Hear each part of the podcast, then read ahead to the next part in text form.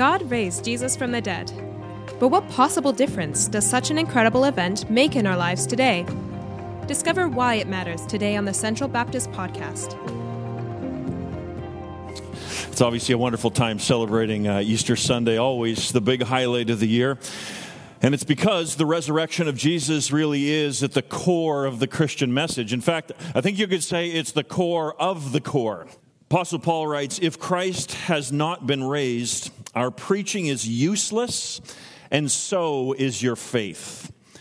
So it's the core of the core. In other words, one way that we could approach Easter Sunday uh, is that we could just talk about the evidence that Jesus has been raised. It's very important, of course, to establish that Jesus actually has been raised from the dead. So that's kind of what we did last year. One way that we can approach Easter, and we have approached Easter, is to talk about the evidence for Jesus' resurrection because, as I've said, it is the core of the core. As Paul said, if Christ has not been raised from the dead, then your faith is futile, you're still in your sins. All of Christianity actually is a lie if Jesus was not raised from the dead. That's what the Apostle Paul says. So, one way to approach Easter is to just talk about the evidence. Was Jesus actually raised from the dead? And that's kind of what we well, we did do that last Easter in part. But this year, I want to do something different. This year, I want to ask the question so what?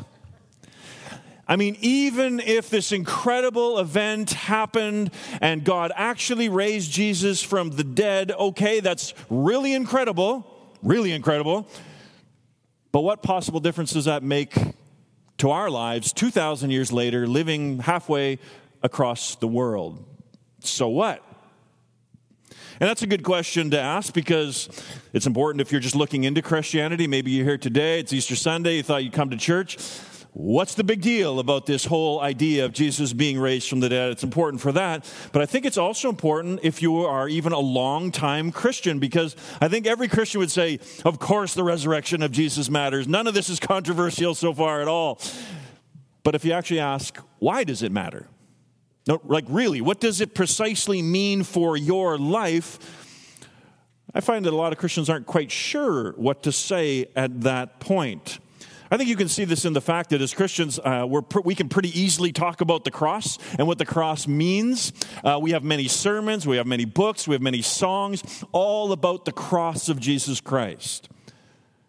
But when it comes to the resurrection, there aren't near as many sermons, books, or songs, not even close to the same amount. And yet, if you are a Christian and you've read the book of Acts, you, if you read the book of Acts, look for how much the resurrection comes up in the sermons, in the speeches, and in the prayers in the book of Acts. And what you will discover if you go through the book of Acts looking for this is that the New Testament church, the early church, actually emphasized the resurrection, I might even say, more than the cross. Not that they didn't talk about the cross but the dominant note of the sermons, the speeches, and the prayers in the book of Acts is the resurrection. Let me give you a quick sampling. For instance, on the day of Pentecost, Peter preached a sermon. He said, God raised him up, loosing uh, the pangs of death because it was not possible for him to be held by it.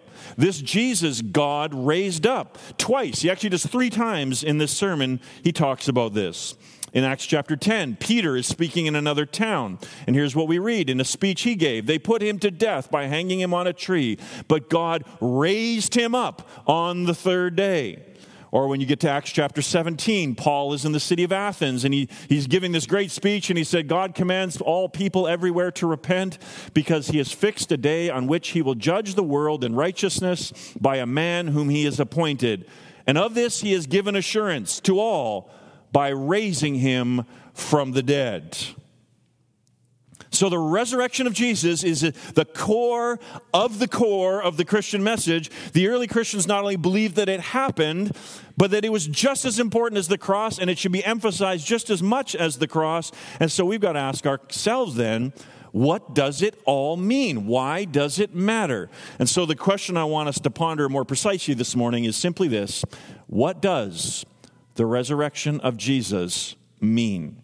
And to do this, I actually want to look at four passages of Scripture. It could be a four part series, one sermon on each of these, but sometimes I think it's great to just get a bit of an overview. And so we'll look at these four passages of Scripture this morning to answer that question. And what I hope to show you is that there is nothing more practical in the entire universe for your life living in Victoria 2,000 years after the event than the fact that God raised Jesus from the dead. So, what does the resurrection of Jesus mean? Here's the first thing we discover. The fact that Jesus has been raised from the dead means that we can be made right with God. We can be made right with God. In Romans chapter 4, verses 24 and 25, the Apostle Paul says these words. He refers to Jesus our Lord, and then he says of him who was delivered up for our trespasses and raised for our justification delivered up for our trespasses, and raised for our justification. That word justification comes from the courtroom. It pictures God as the judge. We are the guilty criminals who've broken God's law. We've been charged with a long list of sins. We've not loved our Creator as we ought to, we've not loved other people as we ought to. And so the verdict has been read. Guilty is charged. The sentence hangs over our heads judgment. This is what we receive for our sins, for our trespasses. But the story of the Bible is how God the judge has made a way for guilty criminals like you and I to be set free and not have to face the sentence that is looming over our heads. But if you think about that for a moment, you got to ask yourself, how can that be? Imagine a judge here in the city of Victoria. Somehow, you know, someone comes, a criminal comes before the judge, and the judge says, Well, I'm a, I'm a loving person, and so I'm just going to let you go free. Uh, I think we would all gather on the legislative lawn and have a giant protest, and we say, well, This judge needs to be impeached. That's not justice. You can't do that. So, how then would God allow criminals, guilty ones like you and I, to go free? Well, the Apostle Paul says it's through the death and the resurrection of Jesus. First of all, his death, as Paul writes Jesus, our Lord, he was delivered up for our trespasses. Delivered up for our trespasses. Notice, camp out on this little word here our. He was not crucified for his own trespasses for he had none. He did not sin. He was crucified for our trespasses, what we just heard sung for us. He died in our place, taking the punishment that we deserve so that we don't have to face it and God can be just and allow us to go free because the punishment has been served. But what I want you to notice carefully, I think everyone's like, okay, yeah, we got this. That's up to Good Friday. But I want you to see how the resurrection also comes into this because notice also he talks about Jesus our Lord who was delivered up for our trespasses and raised for our justification. To be justified means you are right with God the judge. There is no list of more of crimes for you to pay. When the judge looks down at his papers, there are no charges against you. You are not condemned. You are free. So, how can you know for sure that God, the judge, will forgive your sins and you will not have to face the punishment that is deserving of them on Judgment Day? How can you know that for sure? Well, the Apostle Paul is saying he's been raised from the dead for our justification. So put it this way in raising him, God was saying, This is my proof to you that Jesus' death has paid the price for all your sins. In raising his son from the dead, God is saying, The crimes have been punished. There's no more punishment to be given. The debt has been paid, justice has been served, and anyone who comes to Jesus the Son can be justified before God the judge. So here's a way that you can think of it. I gave this illustration some years ago, but I think it bears repeating because it I think it just connects well. The resurrection of Jesus is like God's receipt that Jesus' death has paid our sins in full. What's a receipt? A receipt is it's hard proof, it's hard evidence, right? That the, that uh, something has been paid for. It's the proof of purchase, the proof that a payment has been made.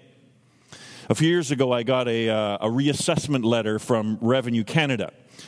Now, they accused me, and they said in this letter that, uh, well, it was one of those letters that didn't accuse me of doing anything wrong, but it was meant to strike fear into my heart. They said that I owed them a few thousand dollars because what I wrote on my taxes for how much I gave to charitable donations, in charitable donations, did not match the receipts. Oh, what kind of pastor is this? Not only that, this letter went on to threaten very bad things. It threatened that if I did not produce these receipts, then my wife and my kids and me would have be exiled to live in Manitoba for 20 years. I mean, that's nothing worse than that. So Okay, didn't say that, but it, they did threaten very bad things. You know, it wasn't one of these scam phone calls, you know, those terrible ones where they threaten you all the time. But it was a Revenue Canada official piece of paper saying if you don't produce the proper proofs of your receipts, you are in really big trouble and uh, you're going to get charged and all these types of things, right? So here's the question Did I fall into great fear about all of this? Did I lose sleep over all of this? Well, that all depends on one thing, doesn't it? Do I have receipts that proved that I gave such and such amount of dollars to the charitable organizations that I claimed? Are there receipts to prove that these payments were made in full? Well, I knew that I'm honest on my taxes. And so I called up my financial advisor. He's the one who has my papers. And I said, Hey, I need uh, the receipts for this. He went and looked for them. He said, he didn't have them. He said, I should look at my house. I looked all around my house. I tore my house apart everywhere trying to find these receipts, and I could not find them anywhere. I foolishly had not made copies of them that I could quickly pull out, and I did start losing sleep, lying in bed. Where are these receipts? And so, after a few weeks of anxiety, thankfully, my financial advisor called me. He said, I really apologize. They were just filed wrongly at the office. I have the receipts, and I will send them over to you. What a relief! I was so happy. And so, with my receipts in hand, I now had no fear whatsoever I was bold, I was filled with confidence, I was free, and I could look Revenue Canada in the eye and say, Here's the receipts, be gone, Revenue Canada. I don't owe you anything. Threaten me all you want. Here is the hard proof that a whole payment was made, and it was made in full down to the last penny. A receipt is hard proof that everything has been paid, and this is how Jesus' resurrection relates to his death. His death is the payment for our sin, and, his re- and the resurrection, when God raised him from the dead, is in a sense God's receipt to say, I receive the death of my son. It is fully paid, and because he has done this, I am raising him from the dead. He was crucified for our trespasses, he was raised for our justification. Now, this is so practical, again, for how it relates to you living right here today. What do you do when the Holy Spirit works in your life and your, or your conscience is working in your life, or both, and you realize you have sinned against God? And in that moment, you can sense, I cannot draw near to this holy God that we sung of earlier. You know your sin. And, and maybe it's the very first time, maybe even today, you're coming before God and you're saying, I recognize that I sin. I know I can't draw near. I know that I'm guilty. Or maybe it's for the thousandth time and you've done something and you realize in your mind, I've done something wrong here. And there's accusing voices coming in, and those voices are saying, You can't draw near to God. What do you do in that moment? The first thing you do is you agree with the accusing voices. You say, You're right, I don't deserve God's love and favor. I have sinned against God. But Jesus died for my sins, He was delivered up for my trespasses. And then you confess your sins before God. But even then, you've confessed your sins, but it's still on your mind. And in that moment, those accusing voices can still say to you, okay, you've confessed, and that's great and all, but can't you feel how wrong you are? Can't you feel that you don't deserve to draw near to God? And that feeling in that moment feels like reality to you. And maybe you just think, I, I don't know, I've confessed Him, but I don't feel any better about this. How do I know that God has forgiven my sins? How do I know that I can draw near to Him? In that moment, what you need is for the receipt not to be stored away somewhere. You need it in your back pocket. You need to be able to pull out your receipt in that moment, and you need to be able to say to the accusing voices, Here's the receipt. God raised his son from the dead. My sins, not in part, but the whole, have been nailed to the cross, and I bear them no more. Jesus paid it all. Begone, accusing thoughts. I don't owe you anything. Jesus paid it all. And what's the proof? That God raised him from the dead. We should trust that if God says something, it's true. But God did much more than just say it, He proved it in raising His Son from the dead. So that's the first thing that Jesus' resurrection means. It means we can be made right with God. And so the obvious application here is have you come before God, asking Him to forgive you of your trespasses, asking Him to make you right with Him? Have you done that today? When you do that, hear the message of Easter that God raised his son from the dead for your justification. You are right before God the judge. There is no condemnation for those who are in Christ Jesus. You've been made right through his death and through his resurrection. That's the first thing. Here's the second thing about what Jesus' resurrection means. The fact that Jesus has been raised from the dead means that he has unrivaled supremacy. That Jesus has unrivaled supremacy.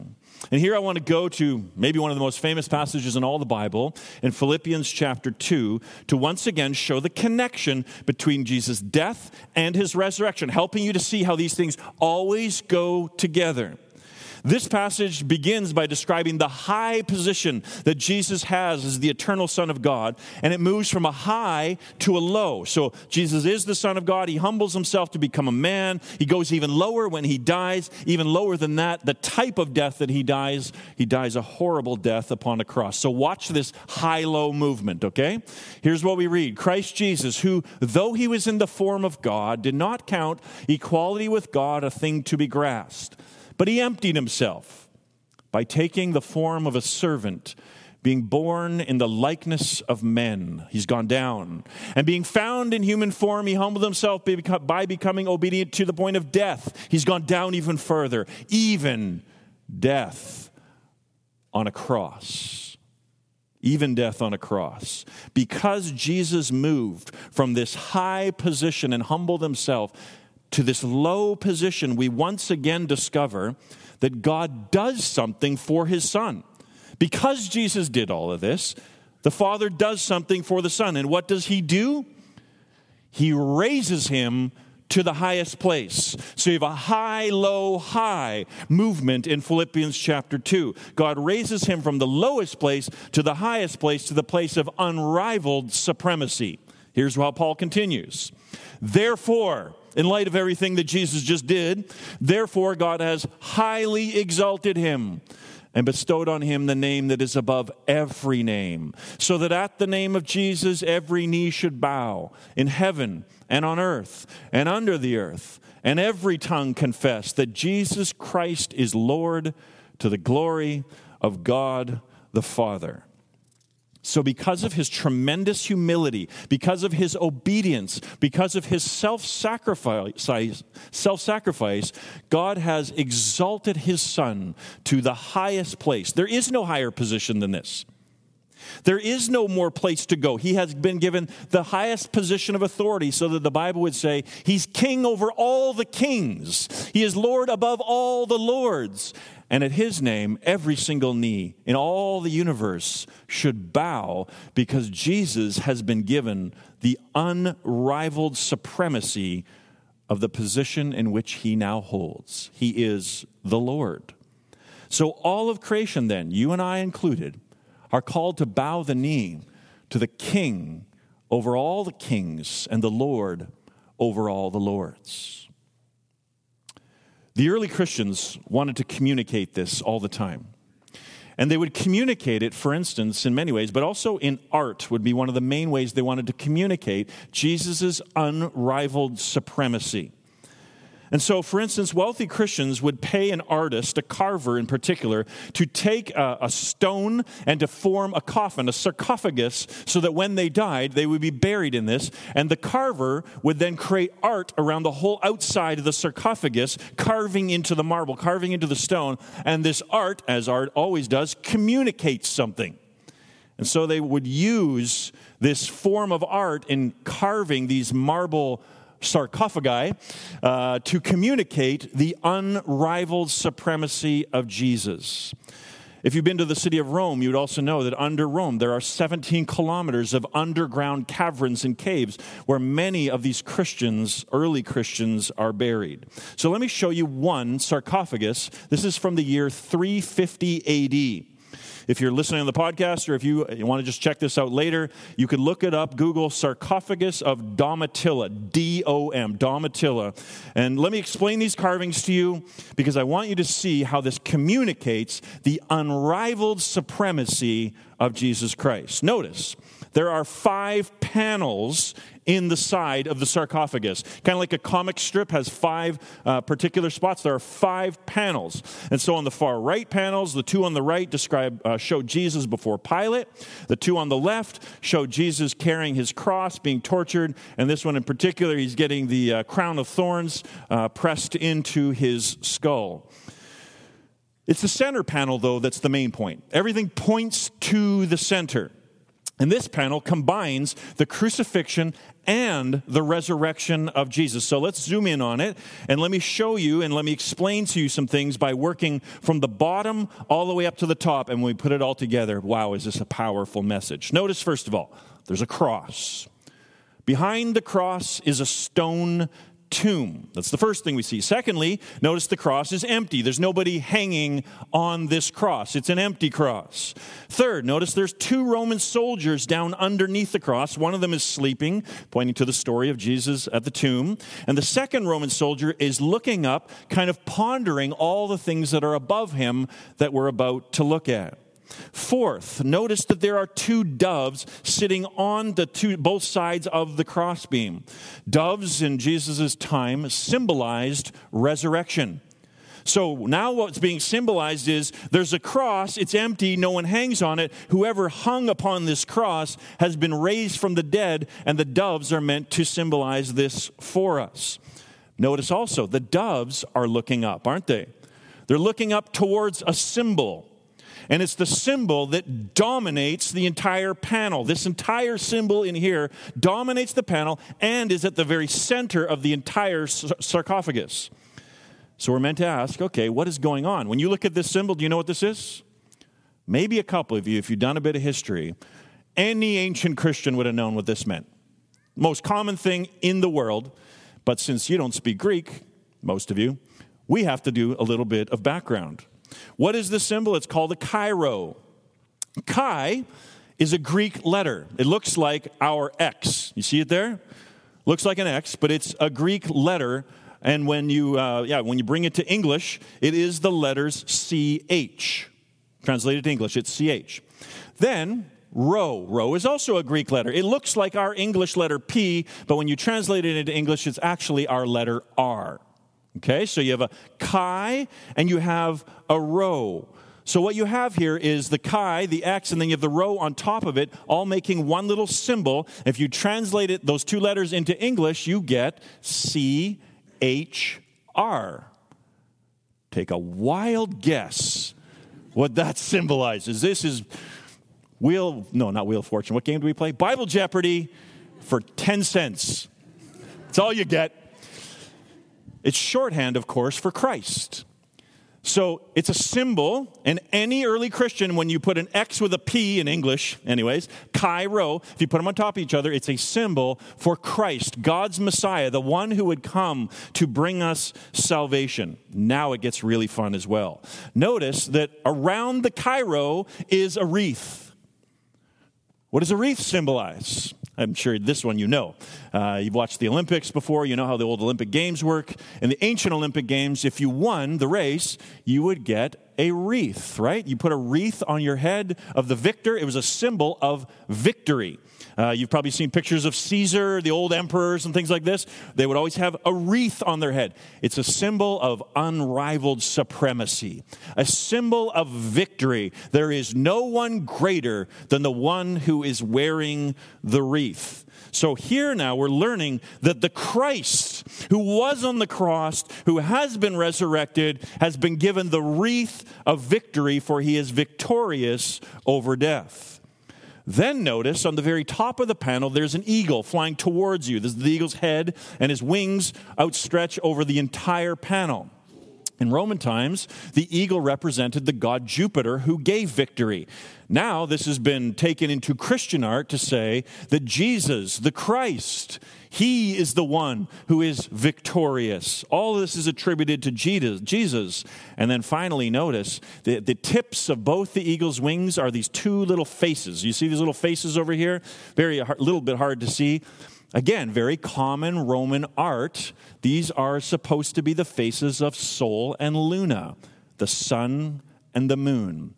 And in Roman art, whenever you saw this, it was meant to emphasize that Rome, with its great empire, extends its authority and its kingdom and its empire wherever the sun rises and wherever the moon shines. All power, all authority. Now put it all together. The maker of this sarcophagus is making a powerful statement using the artistic symbols of his or her day. The carver is saying, Jesus, this man Jesus, is God's promised Christ, the chi-rho, God's promised Messiah, the one whom God promised would come to bring salvation, to rid this world of evil, to bring us into a new world where there is no tears, where there is no death. Jesus is this promised Messiah. A crown of thorns was mockingly placed onto his head, as in that other panel. But now Jesus wears the wreath of victory, the crown of victory.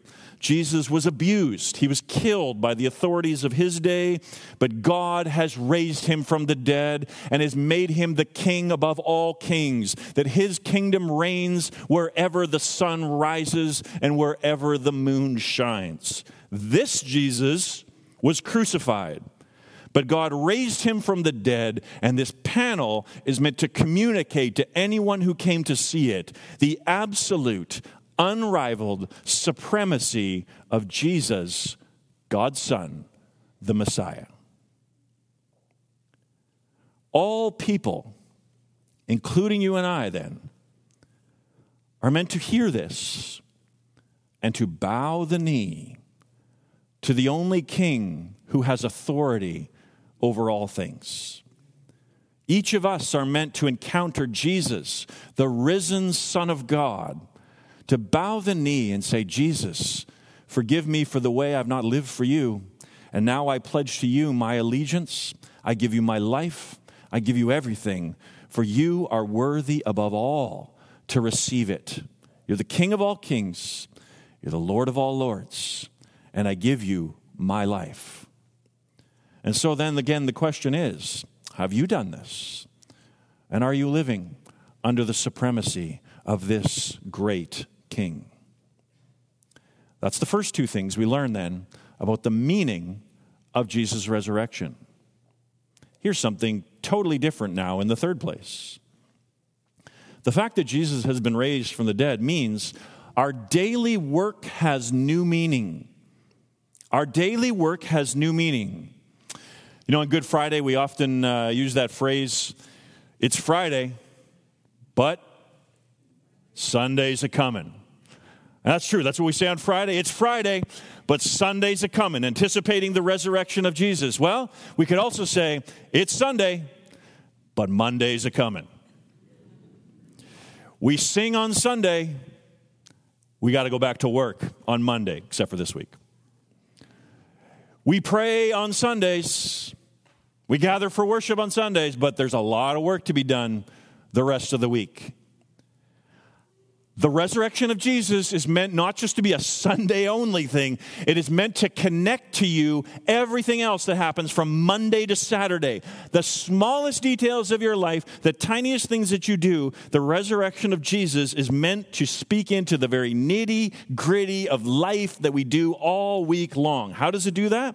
In 1 Corinthians chapter 15, Paul talks for an entire chapter about Jesus' resurrection and our future resurrection. And then, after 57 verses of this, he concludes with these words Therefore, my beloved brothers, be steadfast, immovable, always abounding in the work of the Lord. Work. Why? Knowing that in the Lord your labor is not in vain knowing that in the Lord your labor is not in vain. The work of the Lord is anything that you do, no matter how tiny, the smallest word of encouragement, the smallest thing that you do to bring good into this world, the smallest thing, it fulfills the work of the Lord. And what the Apostle Paul is saying here is, it doesn't matter how small it is, nothing that you do is in vain. And within the context of the entire chapter, it's because one day we will be raised from the dead, and somehow, in some mysterious way, we're not sure entirely how, what we do in this life echoes into eternity. Somehow carries over. Not sure all what that means, but it's not in vain when you do it for the Lord. Somehow it makes an eternal impact. Here's what one author named N.T. Wright says You are, strange though it may seem, accomplishing something that will become in due course part of God's new world. Every act of love, gratitude, and kindness, every work of art or music inspired by the love of God and delight in the beauty of His creation, every minute spent teaching a severely handicapped child to read or walk, every act of care and nurture, of comfort and support for one's fellow human beings, or for that matter, one's fellow non human creatures and of course, every prayer, all spirit led teaching, every deed that spreads the gospel, builds up the church, embraces and embodies holiness rather than corruption, and makes the name of Jesus honored in the world. All this will find its way through the resurrecting power of God into the new creation that God will one day make. Oh, that gives meaning to our lives. Your life matters. What you do matters. It's all part of this new life that the risen Jesus gives us a life that lasts into eternity. So, what is this meaning? How practical is this? The smallest little details of how you live your life for Christ this week are not in vain. That's practical. There's one last thing that the resurrection means that I want to bring to your attention this morning, and it's this the fact that Jesus has been raised from the dead means we have hope in the face of death. Hope in the face of death. Near the end of 1 Corinthians 15, Paul does something incredible. We looked at this last week. I'm going to develop it just a little bit further with a little recap. At the end of this chapter, Paul taunts death, he mocks death. He looks death in the eye and he ridicules it. He says, he calls to death, he speaks to death, and he says, Hey, death, oh, death, Where's your victory? That's sar- sarcasm. You, should, that should be dripping with sarcasm. Where is your victory, death? Implicate, rhetorical answer. Not, it's a rhetorical question. You got no victory. That's what it's saying. Hey, death, where's your sting? You're like a rattlesnake. You have no poison in you, so you can bite, but it really makes no big deal. Your poison's been drawn from you. He's heckling death, he's ridiculing it. And what we asked about last week, and we'll just develop a little further now, is where does Paul get this supreme confidence in the face of our greatest enemy? I mean, how do you do this? Is he just, we asked, is he just talking big? People, people can talk big all the time, but can you back it up? Uh, we said, no, he's not naive, he's not talking big. He has a hope which every single Christian can have, anyone who belongs to Christ can have that is not just based on philosophy, it's not even based on a promise of God, though that would be enough. It is based upon rock solid logic and rock solid facts that have already taken place in history. Let me give you a sentence that can give you hope, and I pray you'll cling to the rest of your life. You can even try to memorize it right now. If you don't memorize it word for word, get the truth of it. Here is the hope in the face of death. That since God raised Jesus from the dead, since God's already done that, he can, oh, and he will, that's the promise of 1 Corinthians 15, raise all those who belong to Jesus from the dead. This is 1 Corinthians 15 in a nutshell, the best I can say it. Since God raised Jesus from the dead, he can and he will raise all those who belong to Jesus from the dead. Paul says that Jesus' resurrection is the first fruits of a future resurrection. You know, at harvest time, the very first peach that comes off a tree, it is, it is indicative, it is the forerunner, the appetizer of a giant harvest that is to come. What Paul is saying is, in raising Jesus from the dead, God was showing us as a first fruit. Here's the first peach and I'm going to do something on a massive scale in the future. And the great hope of 1 Corinthians 15 and many other parts of the Bible is that one day Jesus will return. He will raise us from the dead he will give us immortal bodies like His own. We follow in the footsteps of our Savior. We get resurrection bodies that are immortal, that death can no longer touch. Just as death killed Jesus, it will kill us, but Jesus will raise us from the dead, giving us this body. And once He gives us these immortal bodies, death can't touch us anymore. So that's why the Apostle Paul writes these words in 1 Corinthians 15 Christ has been raised from the dead, the first fruits of those who have fallen asleep, who have died.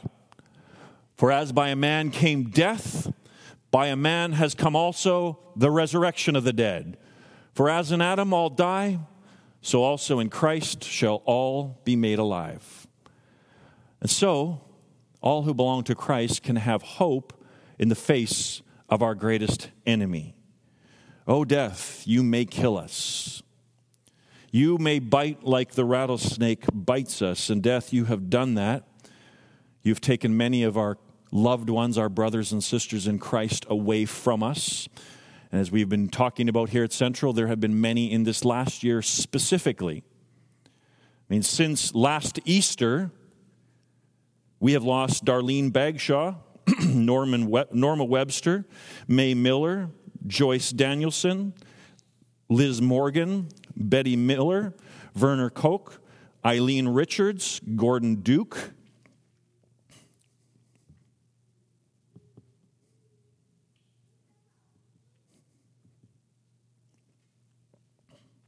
Doris Morehouse, Frida Semrau, Bruce Rimmer, Paul Bannaconen, Gordon Belbin, Bob McKay, Anson Patterson,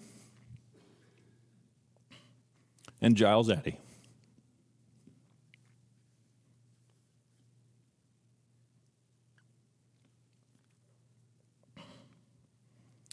Death, you've made us grieve. Death, you put tears in our eyes. And none of us can stand against you. Death, we saw you. We saw you last week. Stood before a giant open hole in the ground, watching our brother Giles' body within his coffin lowered.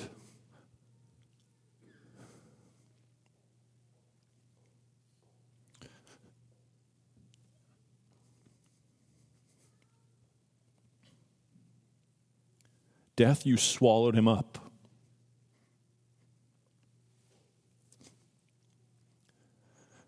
Death swallowed him up in victory.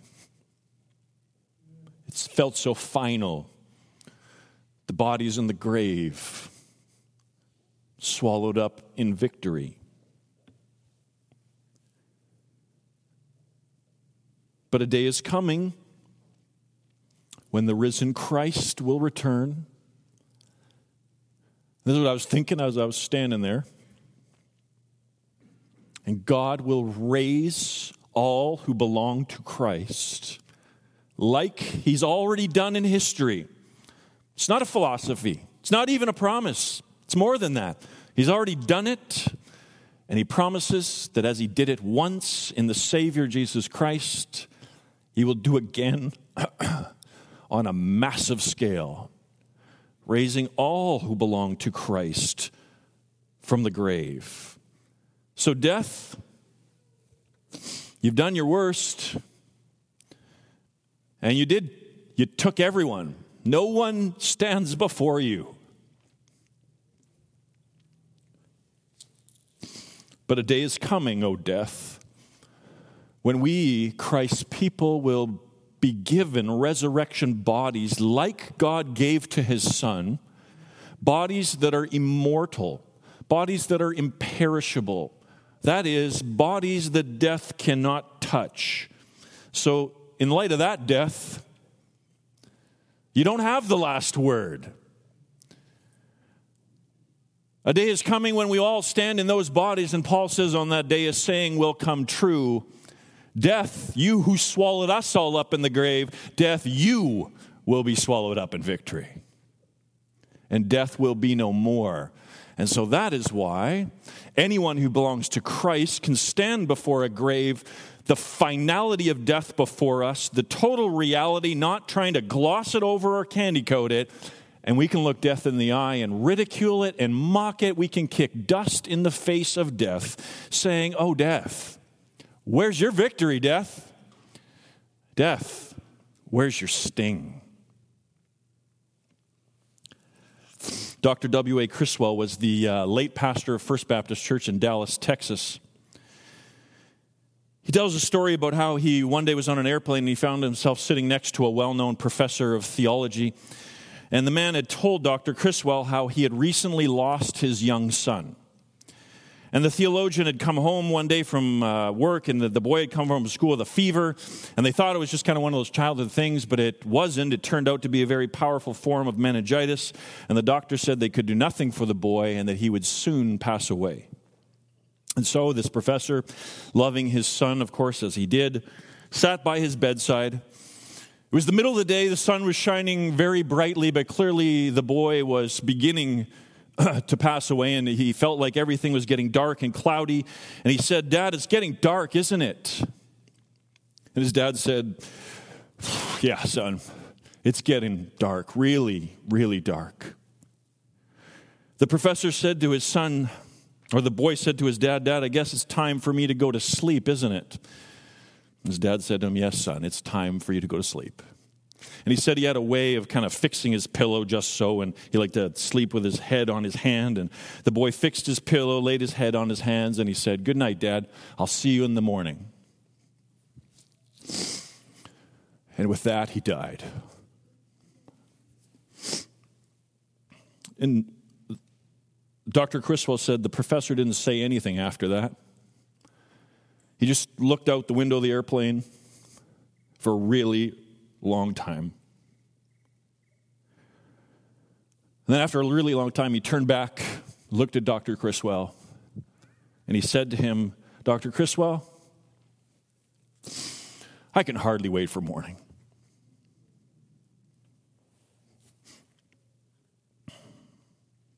Since Jesus rose from the dead,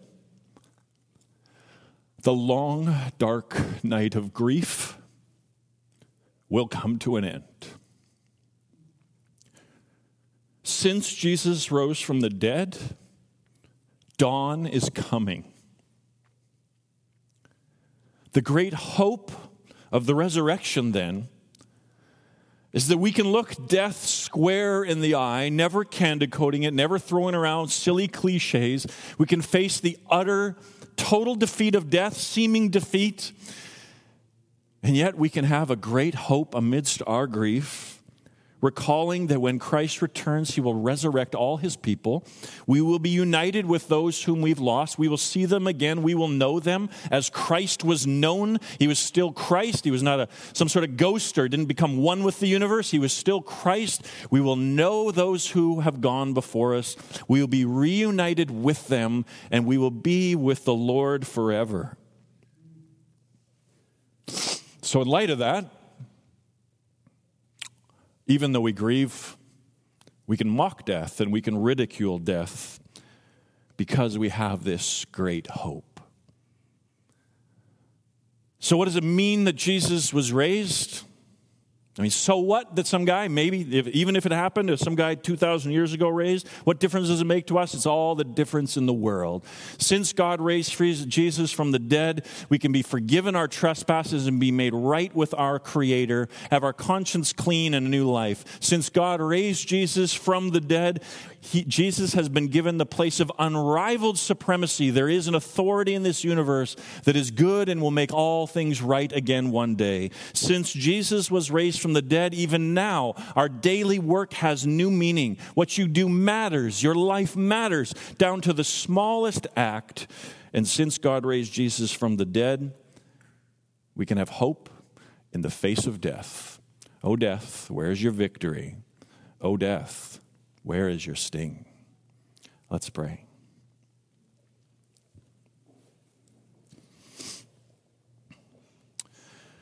Father, we thank you so much that you had mercy upon us. You did not leave us in our sins, but that you sent your Son into this world in order to save us. Jesus, we praise you that you went from the highest position to the lowest position on our behalf that you were delivered up for our trespasses. And we give you praise as the one now has been raised to the highest place. We confess and we gladly say now, even in advance of that final day, we confess that you are the Lord, and we gladly and we joyfully bow our knee to you, saying, You have the position of unrivaled supremacy. Take our lives, use them however you want.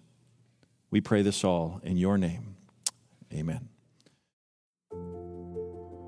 If you were encouraged by today's message, be sure to rate us and hit subscribe wherever you get your podcast. To experience other talks, videos, and gatherings, visit us at centralbaptistchurch.ca. Thanks for listening to the Central Baptist Podcast.